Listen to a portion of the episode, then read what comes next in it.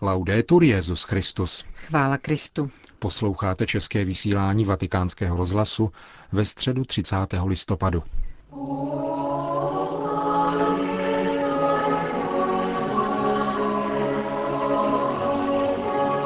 Dnešní generální audience se konala ve zcela zaplněné aule Pavla VI. Benedikt XVI. zahájil novou část cyklu katechezí, která bude věnována modlitbě Ježíšově.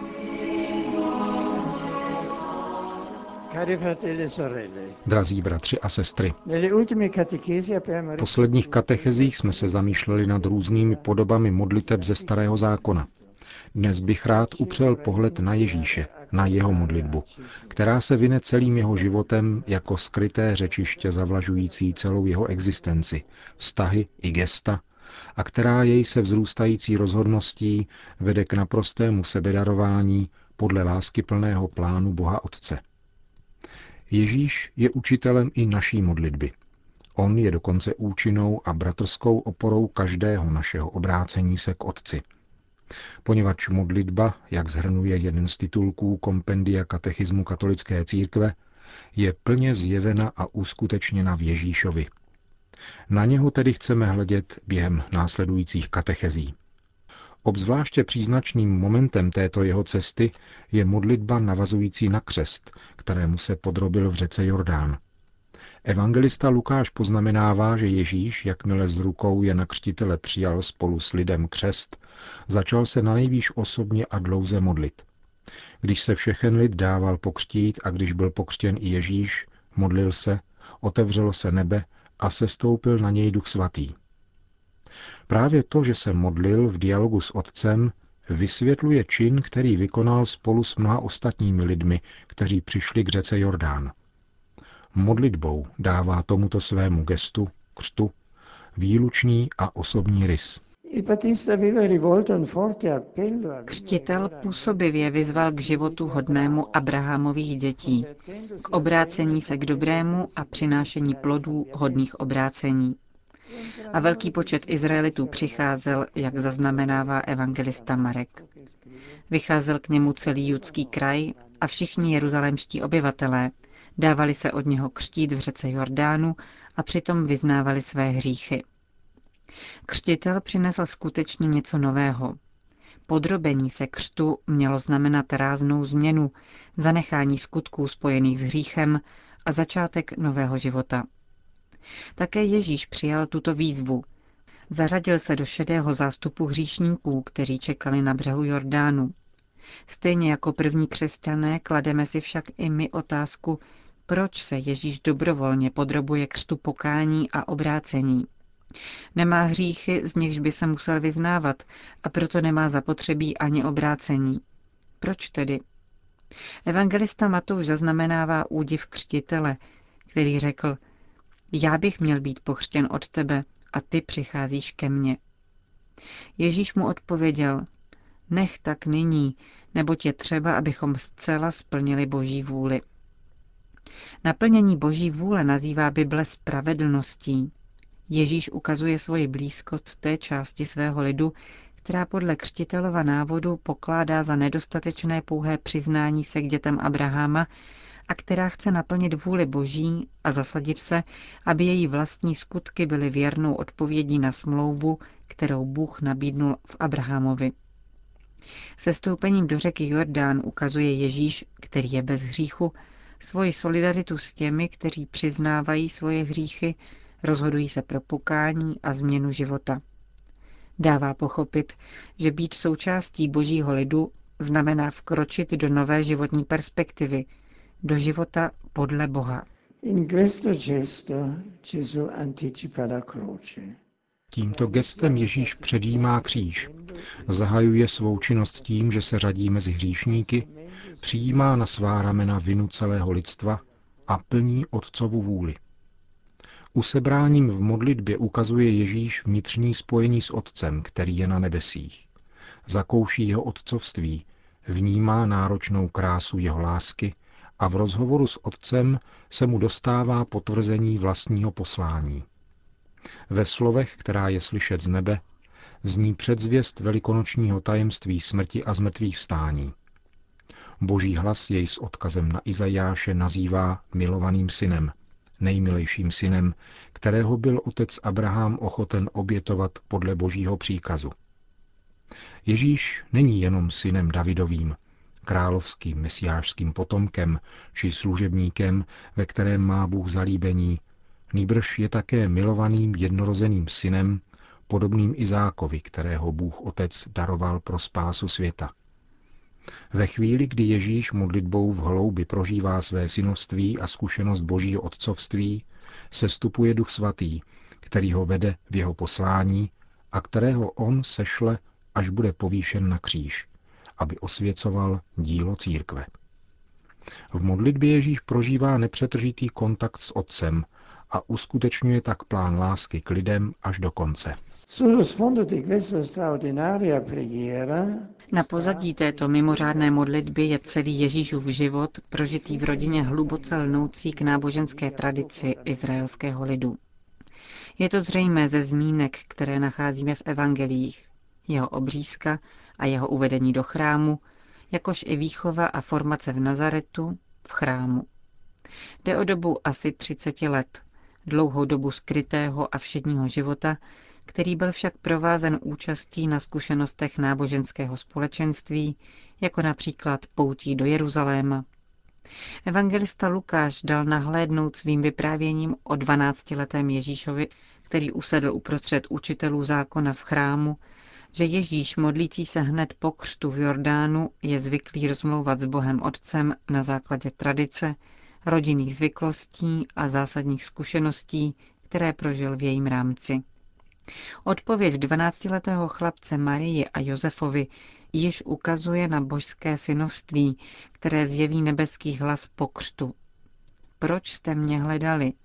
Nevěděli jste, že já musím být v tom, co je mého otce? Ježíš nezačíná svou modlitbu, až když vystupuje z vod Jordánu, nýbrž pokračuje ve svém nepřetržitém a obvyklém vztahu s Otcem. V tomto niterném sjednocení s ním přechází ze skrytého života v Nazaretu ke své veřejné službě. Ježíšovo učení o modlitbě zajisté vychází ze způsobu modlitby, jak si ji osvojil v rodině, ale hluboký a podstatný původ tkví v jeho bytí Božího Syna, v jeho jedinečném vztahu s Bohem Otcem. Kompendium katechismu katolické církve odpovídá na otázku, od koho se Ježíš naučil modlit, slovy. Ježíš se podle svého lidského srdce naučil modlit od své matky a z hebrejské tradice. Avšak jeho modlitba vyvěrá z jiného, skrytějšího pramene, neboť je věčný syn Otce, který se ve svém svatém lidství obrací k svému Otci dokonalou synovskou modlitbou. Ježíšova modlitba vystupuje v evangeliích vždycky tam, kde se kříží tradice jeho lidu a novost jeho jedinečného osobního vztahu k Bohu. Opuštěné místo, kam se často vydává, hora, kam vystupuje se modlit, noc, která mu skýtá samotu, připomínají momenty postupného zjevování Boha ve starém zákoně a ukazují na kontinuitu jeho plánu spásy. Současně však označují momenty výjimečné důležitosti pro Ježíše, který se do tohoto plánu zapojuje v naprosté věrnosti Otcově vůli. Musíme se stále více učit vstupovat také svojí modlitbou do těchto dějin spásy, jejichž vrcholem je Ježíš.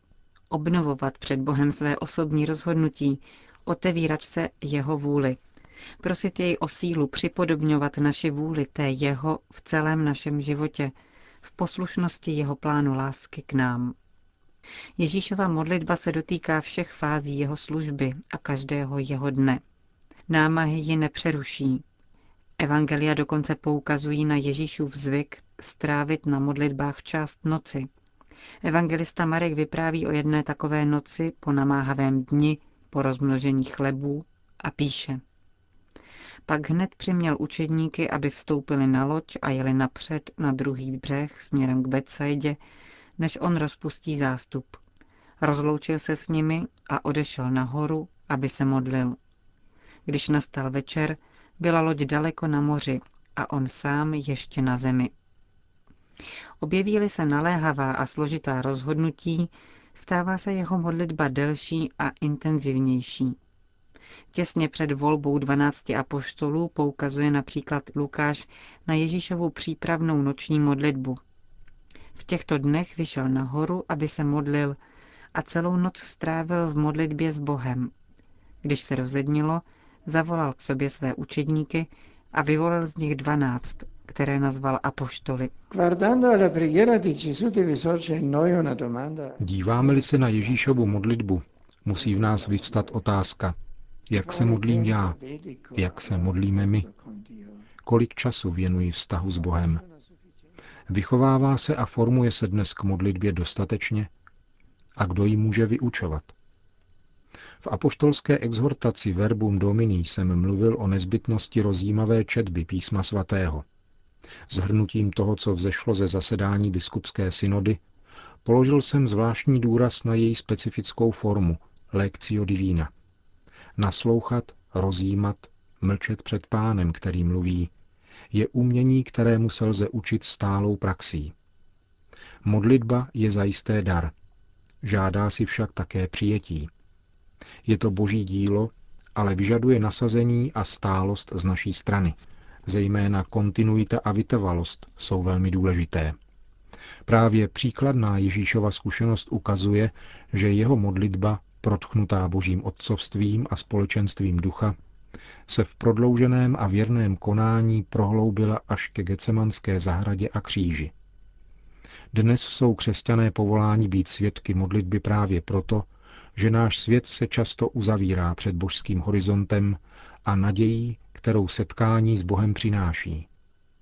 Hlubokým přátelstvím s Ježíšem a životem synovského vztahu k Otci, v něm a s ním, můžeme svojí věrnou a stálou modlitbou otevírat okna k božím nebesům.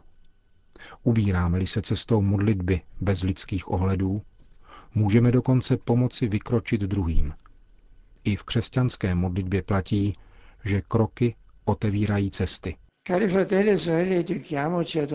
Drazí bratři a sestry, vychovávejme se k intenzivnímu vztahu s Bohem, k modlitbě, která není příležitostná, nýbrž stálá, plná důvěry a schopná osvěcovat náš život, jak nás učí Ježíš. A prosme jej, abychom lidem, kteří jsou nám na blízku a které potkáváme na své cestě, dovedli předávat radost ze setkání s pánem a světlo svojí existence.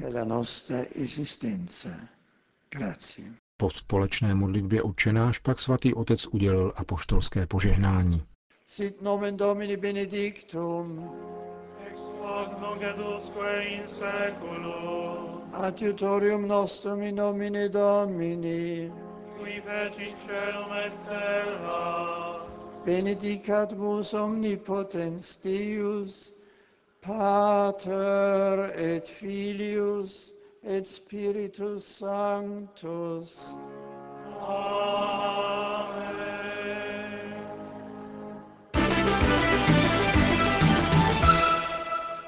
Další zprávy.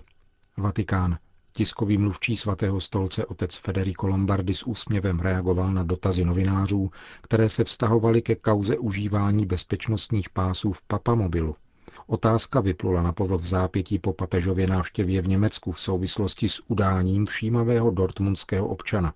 47-letý Uwe Hilsmann zažaloval Josefa Ratzingera, protože se při projíždění Freiburgem v papamobilu nepřipoutal a mohl se prý těžce zranit.